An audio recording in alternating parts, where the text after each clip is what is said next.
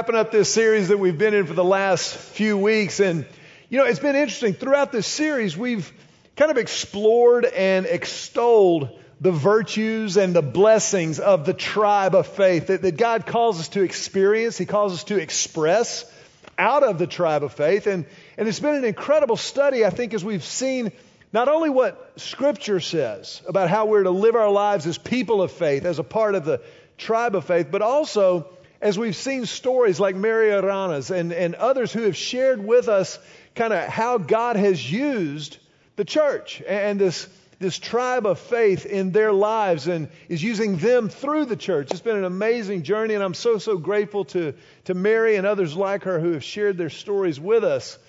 But you know, I had a really weird thought.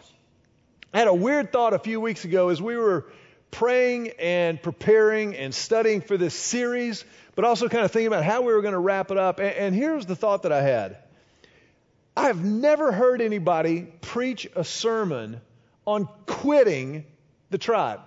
I've never heard a story or a sermon on somebody talking about how do you quit the church. I, have never heard that. And I said in the first service, this is a sermon that I've never heard before, which is not to imply that I preach sermons from other people. I'm just saying, I've never heard anybody even talk about it. And yet, I have never, ever had a conversation or heard about a follower of Jesus who didn't at some point along the way think about, at the very least, think about quitting the tribe of faith. Now, now, just for a second, let me, let me take the church out of this because I started racking my brain and trying to think about just let's go beyond the walls of the church and think about is there anything in life worth doing or worth participating in, worth investing yourself in that, that doesn't at some point become so challenging or maybe so taxing that it just causes us to, to at least think about, man, I just don't know if I want to keep doing this. There's something within us, I think, when we get into something that really matters, that we always think about quitting at some point along the way. Julie and I have been very open with, with you, our church, and others, and said, you know, there was a point in our marriage.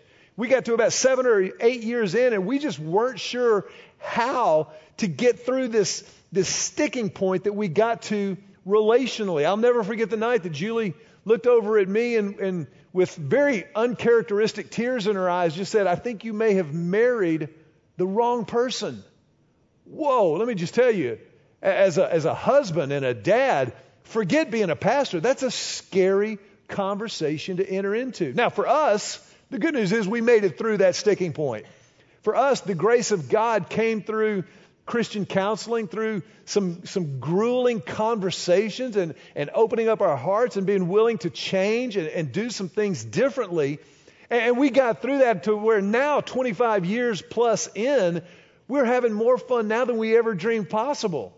But, but there was that, that sticking point.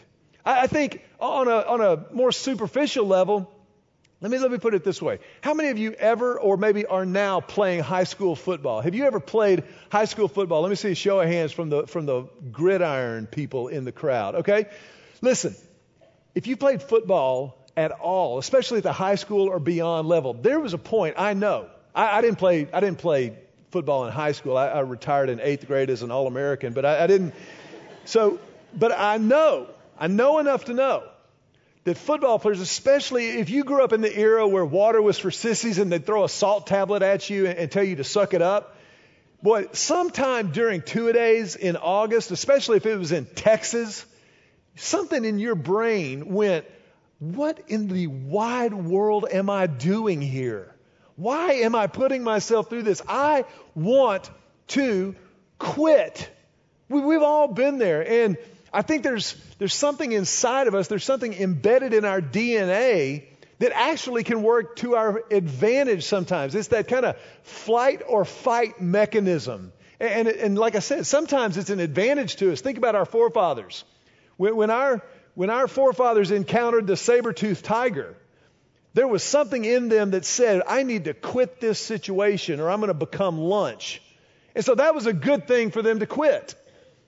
But at the same time, a lot of times, that, that same flight or fight mechanism can really work against us. It, it can cause us to, to quit on a relationship, to quit on a project, to quit on a team when we ought to push through and, and, and keep going to get to the other side of what God has for us on the other side of that, of that struggle.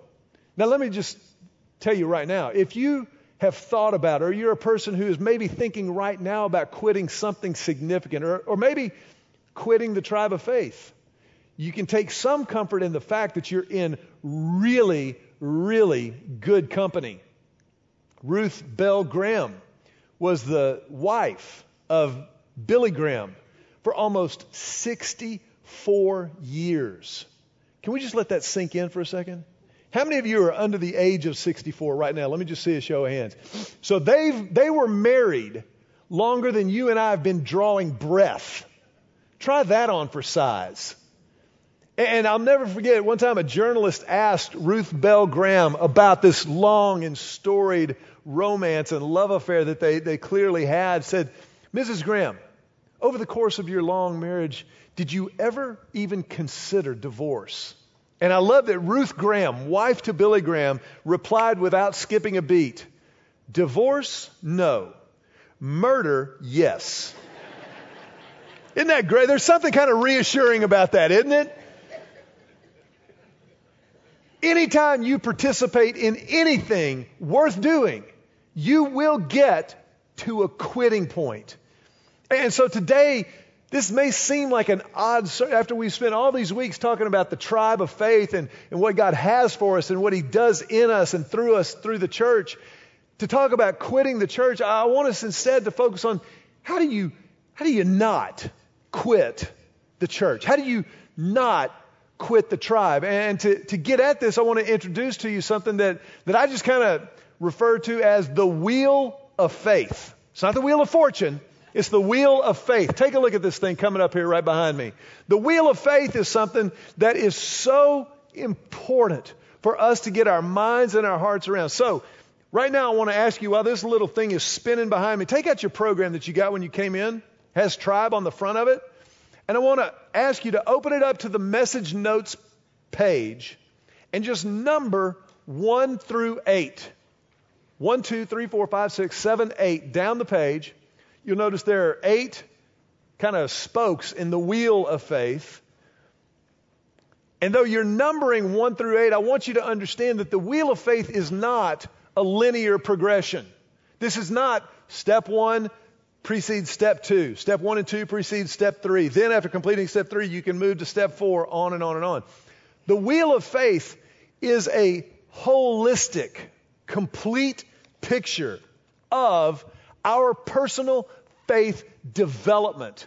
And each of these pieces, or each of the spokes in this wheel of faith, are necessary for a fully functioning faith for a fully developed, a robust, and strong faith. And as you go through these, you're going to notice that in each of these areas, there is always room for growth. There, there's always room for maturity. There's always room to, to get better and improve in each of these things. And I will just go ahead and cut to the chase and tell you before we list all eight of these, I've never seen anybody who's firing on all eight cylinders of the wheel of faith walk away from the tribe of faith. I've seen a lot of people who just kind of show up and hang out and sit and soak at church from time to time. Those people walk away from the tribe of faith. But the people who are fully functioning followers of Jesus, those are the people who see the whole picture. Those are the people who are constantly improving and growing and getting better. And I want to go to a passage of scripture in Romans that kind of gives us a baseline for where we're going over our time together this morning. Romans is the fifth book in the New Testament. I'm sorry, the sixth book. I, I do know this.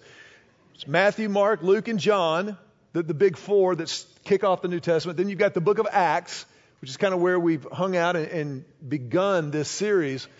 But Romans, which follows Acts, Romans is Paul's letter to the church at Rome.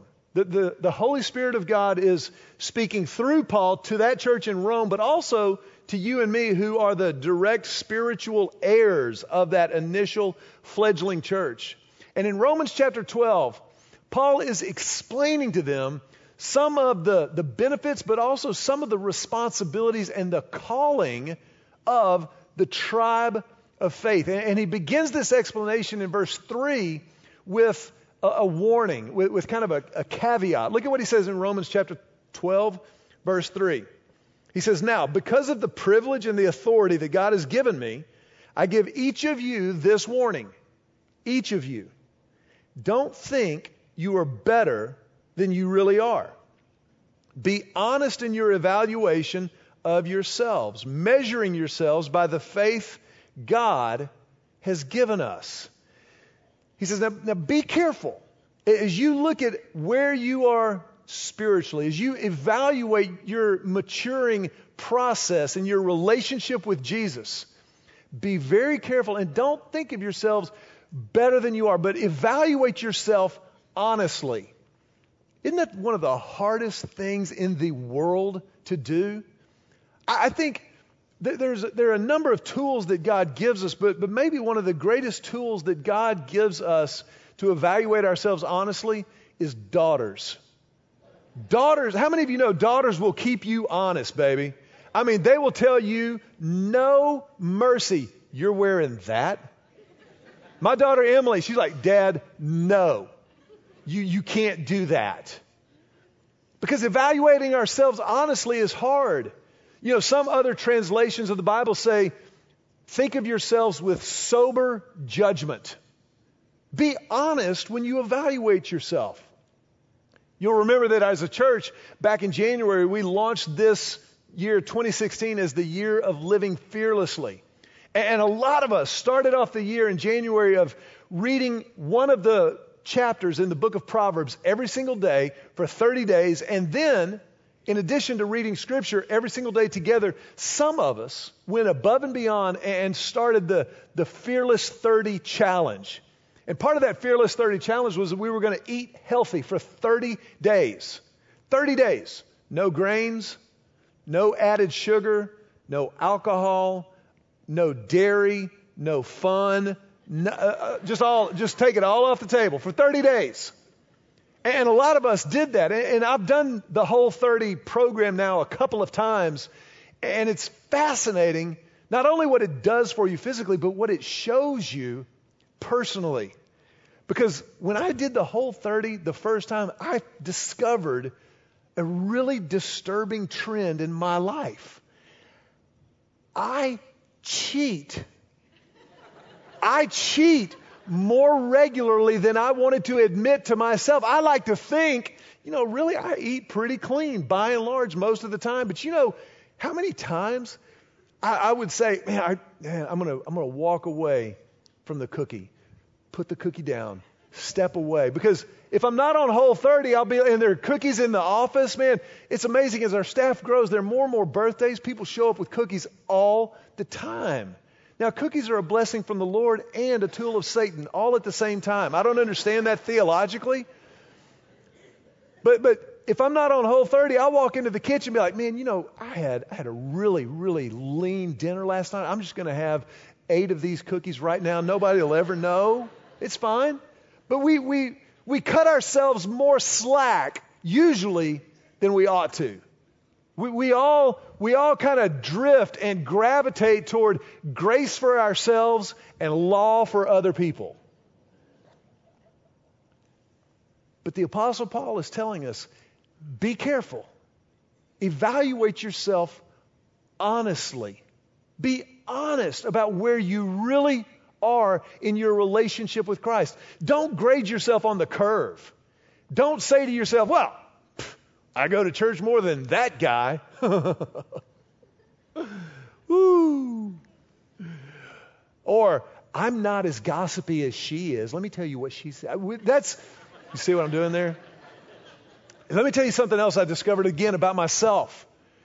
How many of you have ever said this? Man, I cannot stand judgmental people. I, I, I get just judgmental people. They're so legalistic. I don't like them. And one day the Holy Spirit just kind of spoke into my life. I didn't hear an audible voice, but it was kind of like, Mac, you're being judgmental about judgmental people. People say all the time, go, I don't go to church because they're a bunch of hypocrites. I love to tell them, say, that's okay, we got room for one more. Come on.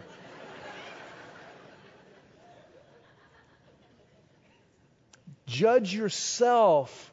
The Bible says, Lord, search me and know me. Find any offensive way that is within me.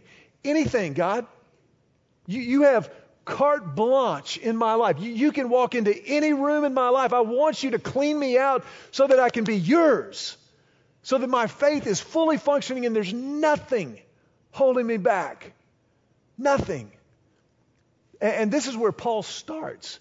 But then he immediately shows us maybe the most valuable tool at our disposal for really and truly evaluating ourselves honestly. He says, Be careful. Be honest in your evaluation, measuring yourselves by the faith God has given us. So it's, by, it's against God's standards. It's not graded on the curve. We're graded, we're evaluated against God's standards. Verse 4, check this out. Now, just as our bodies have many parts and each part has a special function, so it is with Christ's body. We are many parts of one body, and we all belong to each other. We belong to each other. So, so the tribe of faith is not just something that we kind of dip our toe in, take our toe out, dip our toe in, take our toe out, and then shake it all about. We belong to each other. We belong to each other. And in God's economy, if we belong to each other, then we belong with each other. We, we need this. I need you. You need to be a part of a body, of a tribe. And we belong to each other. My right arm is my right arm. I happen to be left. It's, I'm, I'm kind of squirrely. I write right-handed. I eat. All of my fine motor skills are right-handed, but I throw. Everything athletic is left-handed. I don't know. That's how God wired me up. Sue me. But my right arm needs my left leg. My, my right arm needs both of these massive tree trunks to be strong and healthy and solid. And your laughter hurts. I'm just saying. But the whole idea of membership is a Christian concept in its origin. Membership was not invented by Gold's Gym. Membership means a member or a part of the body. My, my, my finger, pointer man, my, my finger is a part of my body. Coffee's right there. You need to be in the worship service on time, right there. That it's a member. I can't do that Blake Shelton little thing that he does. How does he do that? But I need that member. I, I need that. As a part of the body of Christ, you are needed. And so when we think about or, or consider quitting the tribe, remember we're walking away from the body that God's called us to. And just so you understand, you're not alone. Everybody thinks about quitting. There was actually a season for Julie and me years ago, not recently, but years ago, where we weren't even 100% sure for, for a season whether or not God was going to allow us to continue as at Lake Hills Church. We weren't sure whether we wanted to, to be totally candid with you. And we, we prayed through that. We talked through that. We wept through that. We worked through that. And we realized when it was all said and done, this is our calling. This is, this is what we've been called to. And, and it, for the foreseeable future, as far as I can possibly tell, we're not going anywhere because this is home and this is our calling. And here's what we learned burdens come and go, but calling endures. Burdens come and go. Challenges, they, man, they're, they're non stop but a calling endures. And that's what we've got to remember. So when we talk about this, this wheel of faith, we're talking about fully developing everything that God calls us to in a relationship with Jesus. And to be sure, that always happens individually. Of course, God meets us right where we are personally. And, everybody say, and. and. Say and like you mean I'm happy about it. And, and. very good. And it always plays out in the context of community, in the, in the text and subtext of tribe, together as a family of faith. So, what I want to do is kind of begin your list there, one through eight, and very quickly run through this and just start kind of where I think most people begin, not everyone, but most people begin at the point where you attend, where, where you, you show up and you attend regularly. You're a part of the gathering because, as we've said throughout this series, there are certain things that happen when we gather that will not happen on our own. God does something when we gather for, for corporate worship. And when I say corporate, corporate, spiritually speaking, is not a business. Corporate is the body, corporal, corporate, together. There, there's something that happens when we gather together, when we worship together, when we gather around each other. And, and attending regularly is, for most of us, kind of where that begins. Attending regularly. The second part of the wheel of faith is that we invite relentlessly. We invite people to be a part of it relentlessly. We step outside of our comfort zone and go, you know what? This thing that God allows me to be a part of is so good, it's too good to keep to myself. Julie and I were talking about this dynamic a, a few weeks ago, and, and I'll never forget this. Julie said this to me. She said, You know, Mac, it's like New Orleans. I said, Love, I've never thought that the church is like New Orleans, much less that New Orleans is like the church. And she goes, No, check this out, because, you know, she's from South Mississippi. And so it, it, was just a part of their family tradition for, for birthdays and celebrations. They would go to New Orleans and have an incredible meal and, and stay the night and, you know, get Cafe Du Monde beignets and, and walk up and down the river and, and ignore all of the other goings on in the streets of the French Quarter. But she said, and I, I'd been to New Orleans 20, 25 times. And, and to be honest with you, I was kind of over it until she said, the first time we took Emily and Joseph to New Orleans, all of a sudden it came alive again for me. And all of a sudden I saw New Orleans through my kids' eyes. And I saw New Orleans and I looked at a, at a beignet at Cafe Du Monde it, it was special. And the fact that Joseph could get powdered sugar between his shoulder blades, all of a sudden I didn't understand that that was even possible. I, and I looked at, a, at an oyster po, po boy at, at Mother's. I looked at the street performers through the eyes of Emily, who was mesmerized by it. And I thought, man, there's some magic here. And, and to be able to share that with my kids, it opened up a whole new world to me. I walked in the door of our office couple of weeks ago on a Monday morning. I thought I had gotten up pretty early and was going to beat everybody in. And when I pulled into the parking lot, there were already a couple of cars here, and I was a little bit hacked off because the competitor in me wanted to win. and one of the cars belonged to Ryan Kelsheimer, our pastor of church life, and, and another one belonged to a longtime member of our church. And I got out of my truck and I was walking in the door, and they were kind of hanging out in the lobby talking. I thought, well, I'll just real quick run up and say hi. I've, got kind of a list already going I wanted to get started on on Monday morning, and just kind of stuck my hand and go, hey, how are y'all doing? Good to see you this morning. And this guy who's a member of our church goes, hey, I need to talk to you real quick. Now, Monday morning, before breakfast after Sunday, and you're the pastor, and somebody goes, Hey, I need to talk to you real quick, that can go a number of different ways. And so I just kind of I kind of steeled myself. I was like, okay, here we go. He's a great guy, but I mean, Monday morning, man, I'm I'm, I'm zoned out. I'm, I'm tired on Monday. But I said, yeah, what what can I do for you? He goes, you need to understand. Yesterday was the greatest day of my faith journey. All of a sudden, I kind of relaxed a little bit. I said, What do you mean? He said, There's no way you could have known this. He said, But yesterday morning, you were talking about tribe, and, and as we were kind of finishing up worship and singing together, I just kind of looked down the row where I was sitting, and, and, and almost the whole row was, was people that that I've been praying for for years. People like in my family, people that I, that I work with, family members of people that I work with, friends of mine, and, and I just looked down the row and, and, and I, could, I could see them one by one by one by one, and, and, and I thought of all the years that I've been praying for them, and, and they were there. And, and everything that happened in that worship service, from the songs that we sang to even your message, was, was pointing people to Jesus. And I thought, that's why I've been praying for him. That's why I've invited him. He said, I'm going to tell you something. He goes, I'll never be the same again. I looked at my watch. I said, Well, it's just a little after 8 a.m. I believe we're done for the day. Thank you so much. I mean, that's a great way to start your week right there.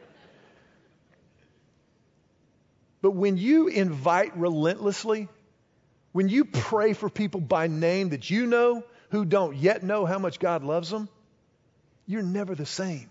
You never get bored with church. You never get bored with the gospel of Jesus Christ. You're always remembering what it was like for you when you realized the extravagance of God's amazing grace and you want to share it with as many people as you can. Then all of a sudden, you don't come to church. I wonder what they're going to do today. I wonder where they're going to make me sit. I hope it's cold in there. Then all of a sudden, you're looking at it through the eyes of people that you've prayed for, people that you know, people who you love and it changes everything. So we attend regularly, we invite relentlessly. Number three, we serve selflessly. We serve selflessly.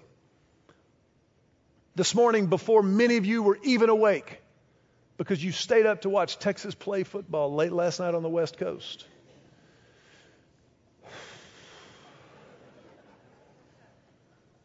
That's bad news.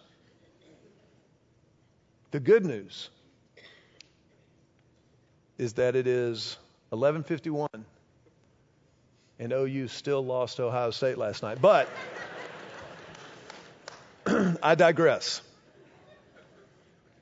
Before many of us were even awake this morning, there were over 140 volunteers gathered in this lobby right out here, praying, cheering, getting fired up getting set up and working to prepare worship for you and your children.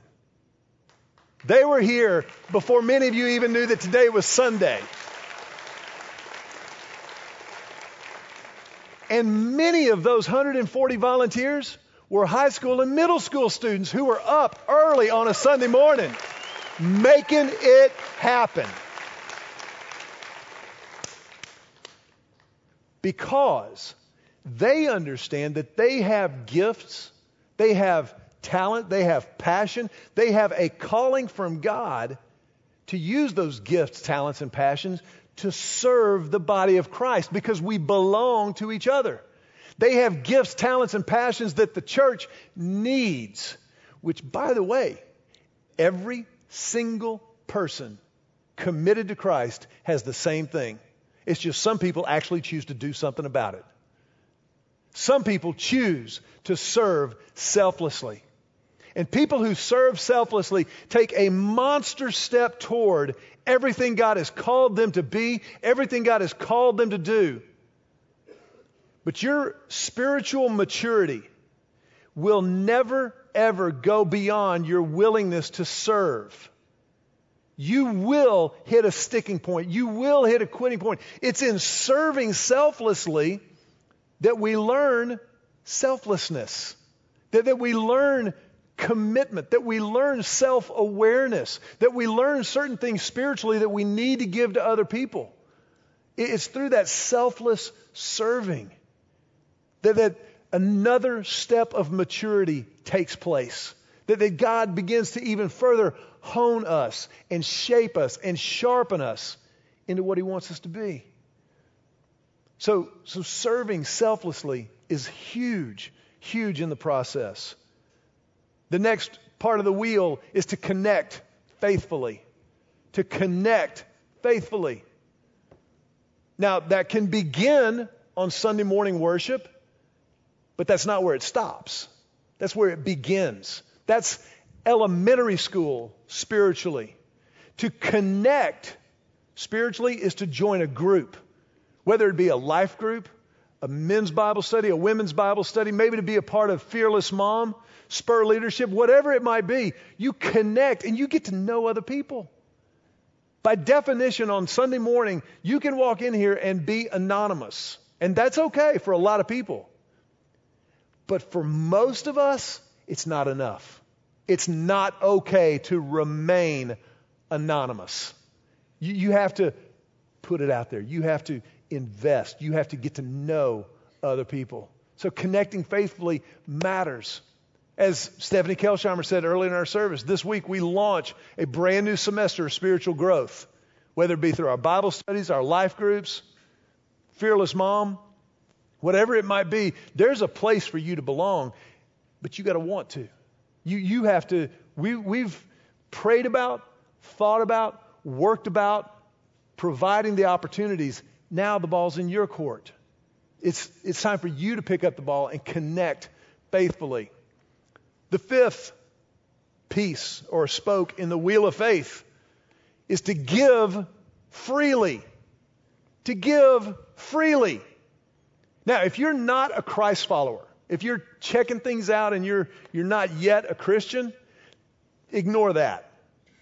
Unless you want to, knock yourself out. But I'm saying to give freely is one of the marks of a spiritually mature person. It, it begins with what we talk about in our offering time, with the tithe.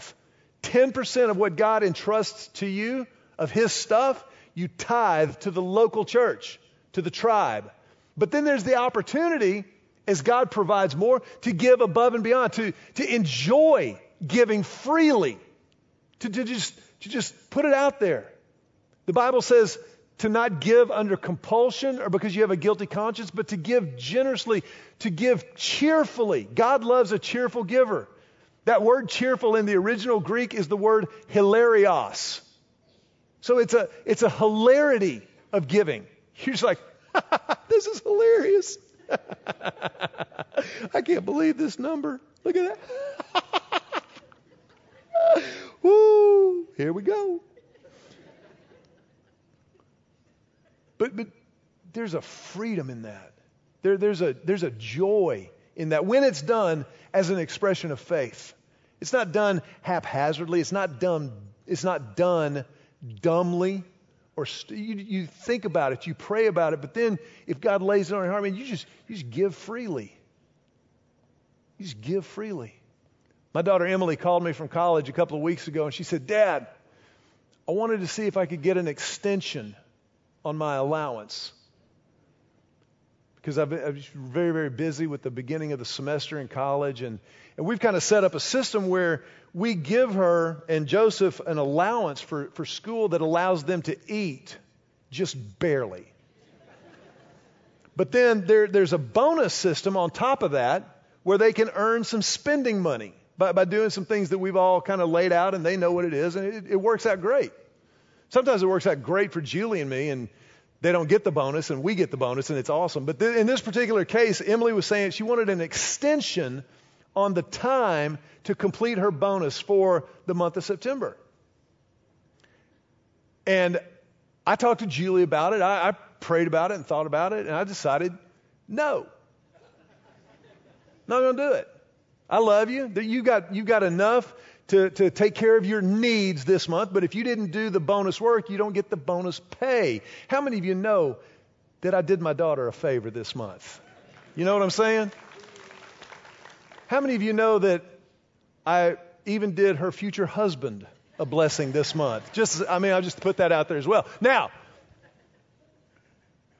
there are times when I kind of like to surprise her, or I like to surprise Joe. And I, and I love, I love to kind of, kind of slide them an extra little 20, maybe even sometimes even more than a 20. Sometimes I kind of slide them and put some money in their account that they didn't even see coming. And then I just, I deposit it electronically and then I just kind of wait for the phone call. Or the, the text message. I, I get texts from my kids more than I get phone calls. And, and Emily will text me go, Dad! All caps, multiple exclamation points emojis coming out of her ears. Thanks so much. As a dad, I love to do that sometimes. But, but I, I try to do it in a way that, that helps her, but doesn't create an entitlement thing in her and Joseph. And, and, and so that, that's always kind of a, a delicate dance as a father. And, and I think that my kids going to college has helped me to understand how God operates with us. I, think that I think that God wants to cultivate in us a, a generous heart and a generous spirit. And, and when He sees that generosity flow, then He allows the resources to flow to feed that generosity. And when, when we see that happen, there, there's something that I think what's going on is we're more closely mimicking the character and the heart of God when we're generous with each other, when we're generous with what He's entrusted to us, and, and when we're more like God, we're more fulfilled. And when we're more fulfilled, we're more likely to do it again. And then it just becomes a, a perpetuate, self-perpetuating cycle of faith and fun and joy.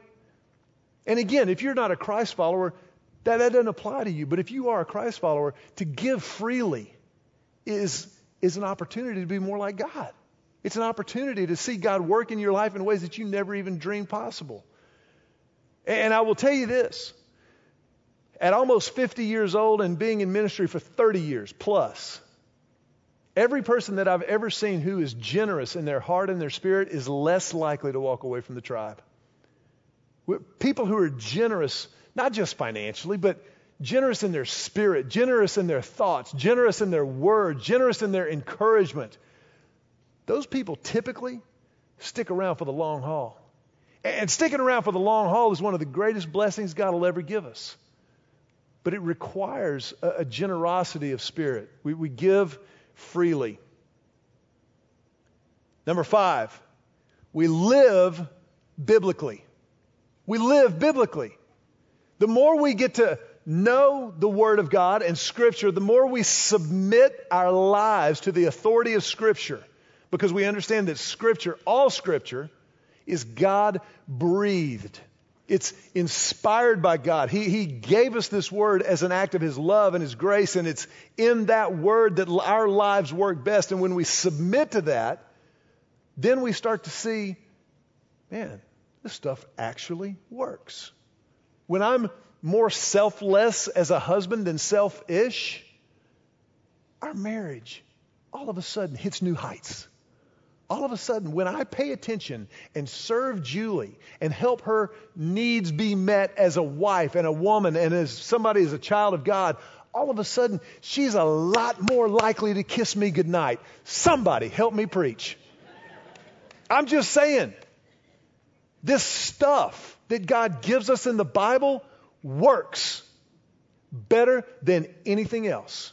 And the longer you fight it, the longer you resist it, the longer you hold back your finances or your sex lives or the way you treat people or the way you handle business or the way you study for school or the way you cheat in school or whatever it might be, the longer you fight it, the longer you miss the blessing of living biblically. And by living biblically, we also represent each other better. When you live biblically, when I live biblically, then we represent each other better. And, and as the tribe of faith, we do better. So, so it's not just my choices. In the tribe of faith, there's no such thing as a victimless crime or a victimless sin. Everything ripples out. It's the spiritual law. So we, we commit to live biblically. We protect passionately. Number seven, we protect passionately the unity of the church. How many of you are parents? Let me see a show of hands. If you're a mom or a dad, have your kids ever tried to play you off of each other? You know, like they'll, they'll say, Hey, dad, mom said I could spend the night out if it's okay with you. And they've never talked to their mother. You know, you know what I'm talking about? And, and if you think that your kids don't do that, you are not paying attention. Because they, man, they'll do that. But then as a parent, we remember, oh yeah, I'm responsible. Oh, that's right. I'm smarter than they are. And, and I've got to stay on top of this. And, and so I'm not going to let them divide and conquer mom and dad. Well, within the church, We protect the unity of the church. I've got your back. You've got my back. We've got each other's back. Now, if, if and when we disagree, then we disagree in love. We don't disagree in gossip. Hey, would you please pray for Deanne Wilson? She is really struggling with being a pain in the butt to work with. And we just want to pray for her, okay? That's not how we roll. People on staff come to me and go, Hey, Mac, just privately, can I have a word with you? You're kind of you're kind of wrestling with being a pain in the butt to work with. I'm like, oh, well, that's not fun to hear, but let's talk this out. Let's let's let's have it out. Let's go. Let's dance. We protect the unity of the church. We protect the unity of this, this tribe passionately. And then number eight, we lead spiritually. We lead somebody, somewhere, spiritually. Every single Christ follower, every single Christ follower is called to go, therefore, and make disciples. To disciple somebody is to lead them, to mentor them. Now, you're going to lead probably, hopefully, differently than I lead. I, have got a, I've got a personality makeup. I've got gifts. I've got experiences that God can use, believe it or not. But so do you. And until you choose to lead somebody spiritually, there's going to be a gap in your faith walk. So all of these spokes, all of these pieces come together in this, this wheel of faith to strengthen not only your faith journey, not only your relationship with Jesus, but as that happens miraculously and supernaturally, God uses that to strengthen the entire tribe. It's a beautiful thing when it works, and it's a beautiful thing when it happens. And as I said, it's not linear. All eight of these spokes in the wheel of faith, they're there for us to evaluate ourselves honestly, to think of ourselves with sober judgment. And the tribe is the greatest tool that we have to help. I've never seen anybody walk away from the tribe and get better spiritually. It doesn't happen. In this day and age with blogs and social media, there are, I mean, an infinite number of open letters to the church. This guy, that girl who's outgrown their need for the church and has a new revelation about what church can and ought to be. And that, that's fine, whatever. I've never seen anybody walk away from the church and get better. We need this tribe. God has wired us up to need each other. I shared with you a few weeks ago probably a couple months ago now, um, a guy by the name of Sebastian Junger, who is an author. So happens Sebastian is an atheist, and he's written a really fascinating book called Tribe. And he writes about this need for each other from a more humanistic, um, anthropological perspective. A fascinating read, and, and, I would suggest, and I actually have suggested to him and tell you as well, I think he arrives at some cl- conclusions that absolutely parallel what the Bible says. But I want to share with you one passage from Sebastian Junger's book, Tribe, and, and, see if it resonates with you, see if it's not spot on. Younger writes A person living in a modern city or a suburb can, for the first time in history, go through an entire day or an entire life, mostly encountering complete strangers. They can be surrounded by others and yet feel deeply and dangerously alone. Numerous cross cultural studies have shown that modern society, despite its nearly miraculous advances in medicine, science, and technology, is afflicted with some of the highest rates of depression, schizophrenia, poor health, anxiety, and chronic loneliness in human history. That sounds like the world that you and I live in. That sounds like what you and I see happening all around us. But it also sounds to me like an unbelievable opportunity for the tribe of faith.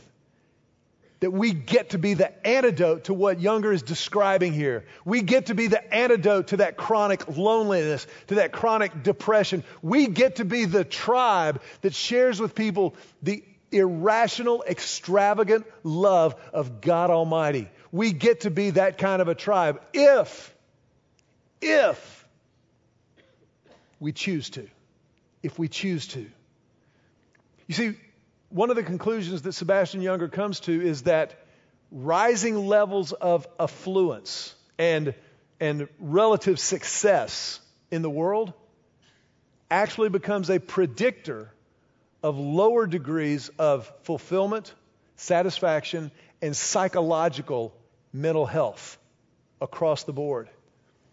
And what he's saying is absolutely true, but what he's saying is representative of a spiritual law that is at work. You see, the more that we invest in ourselves, in our self success, in our self advancement, by definition, the less we invest personally of ourselves in the community, in the tribe. You see, we, we started living together in tribes because we needed each other for survival. We don't need each other for survival anymore, so consequently, we pull in our driveways, close the garage door, and we're chilling on folk. But we still need this connection. It's embedded in us, it's part of what God wired us up with. And so it, it becomes a function of our investment of ourselves. Not, not just an investment of our dollars, but an investment of ourselves in other people. This is how the Bible puts it in 2 Corinthians chapter 9.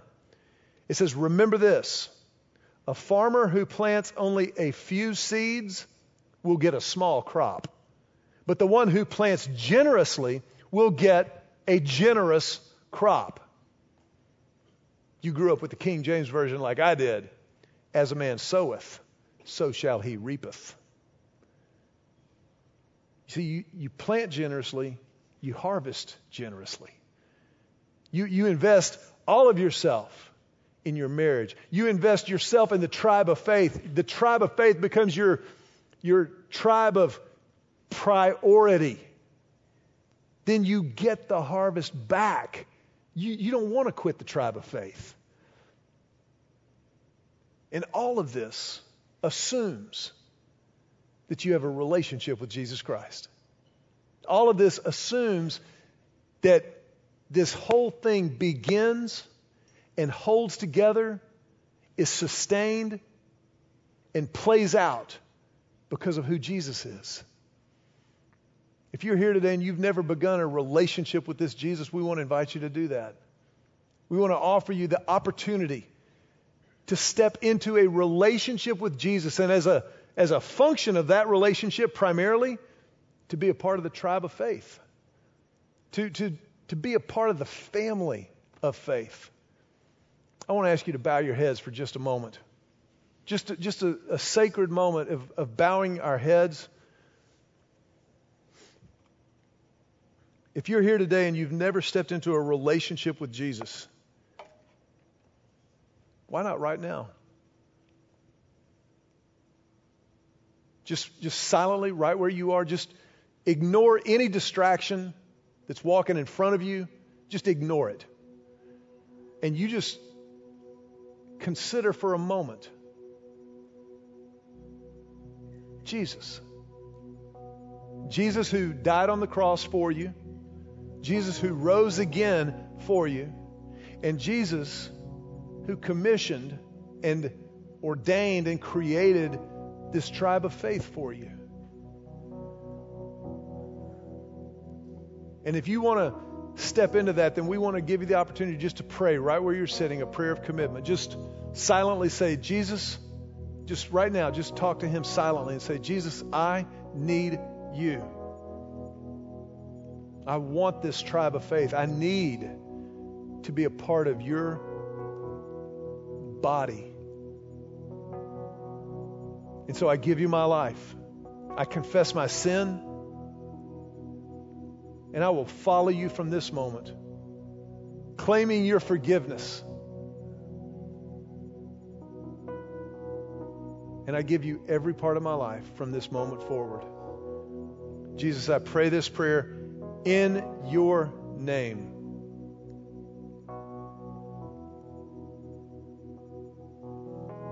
As our heads are bowed and eyes are closed for just a moment, if that was your prayer, this is the biggest moment of your life. And it's a moment that, as the tribe of faith, we want to help with. And so I want to ask you to do a couple of things. Number one, let us know. Just take that info card, that the connect card that's inside your program, where you can fill out your name and contact information. We always keep that in house, it never goes out, but just it's a way for us to begin a conversation. Fill that out, and about halfway down that page, you'll notice there's a place that it says, I've committed my life to Christ this week. Just indicate that. And then before you leave, hand that card to one of our ushers. Or you can give it to somebody who's underneath that blue LHC canopy underneath the front porch on your way out. That's the first thing. That'll allow us to begin that conversation to help. But then, second of all, if that was your prayer and you meant it, I want to ask you just in the privacy of this moment, as our heads are bowed, our eyes are closed, would you just raise your hand? If you prayed that prayer and gave your life to Christ and surrendered to Him, just raise your hand quietly but unmistakably. And as you do, I want you to understand that you're doing a couple of things. You, you stamp this moment in your life, but also you stamp this moment in the life of this church. There's nothing more important. This. The whole reason we exist as a church, our calling, is to grow the community of Christ one life at a time. And so we celebrate that. We honor that in your life. So much so that as you put your hands down now, we love to put our hands together and tell you, welcome home. Welcome home.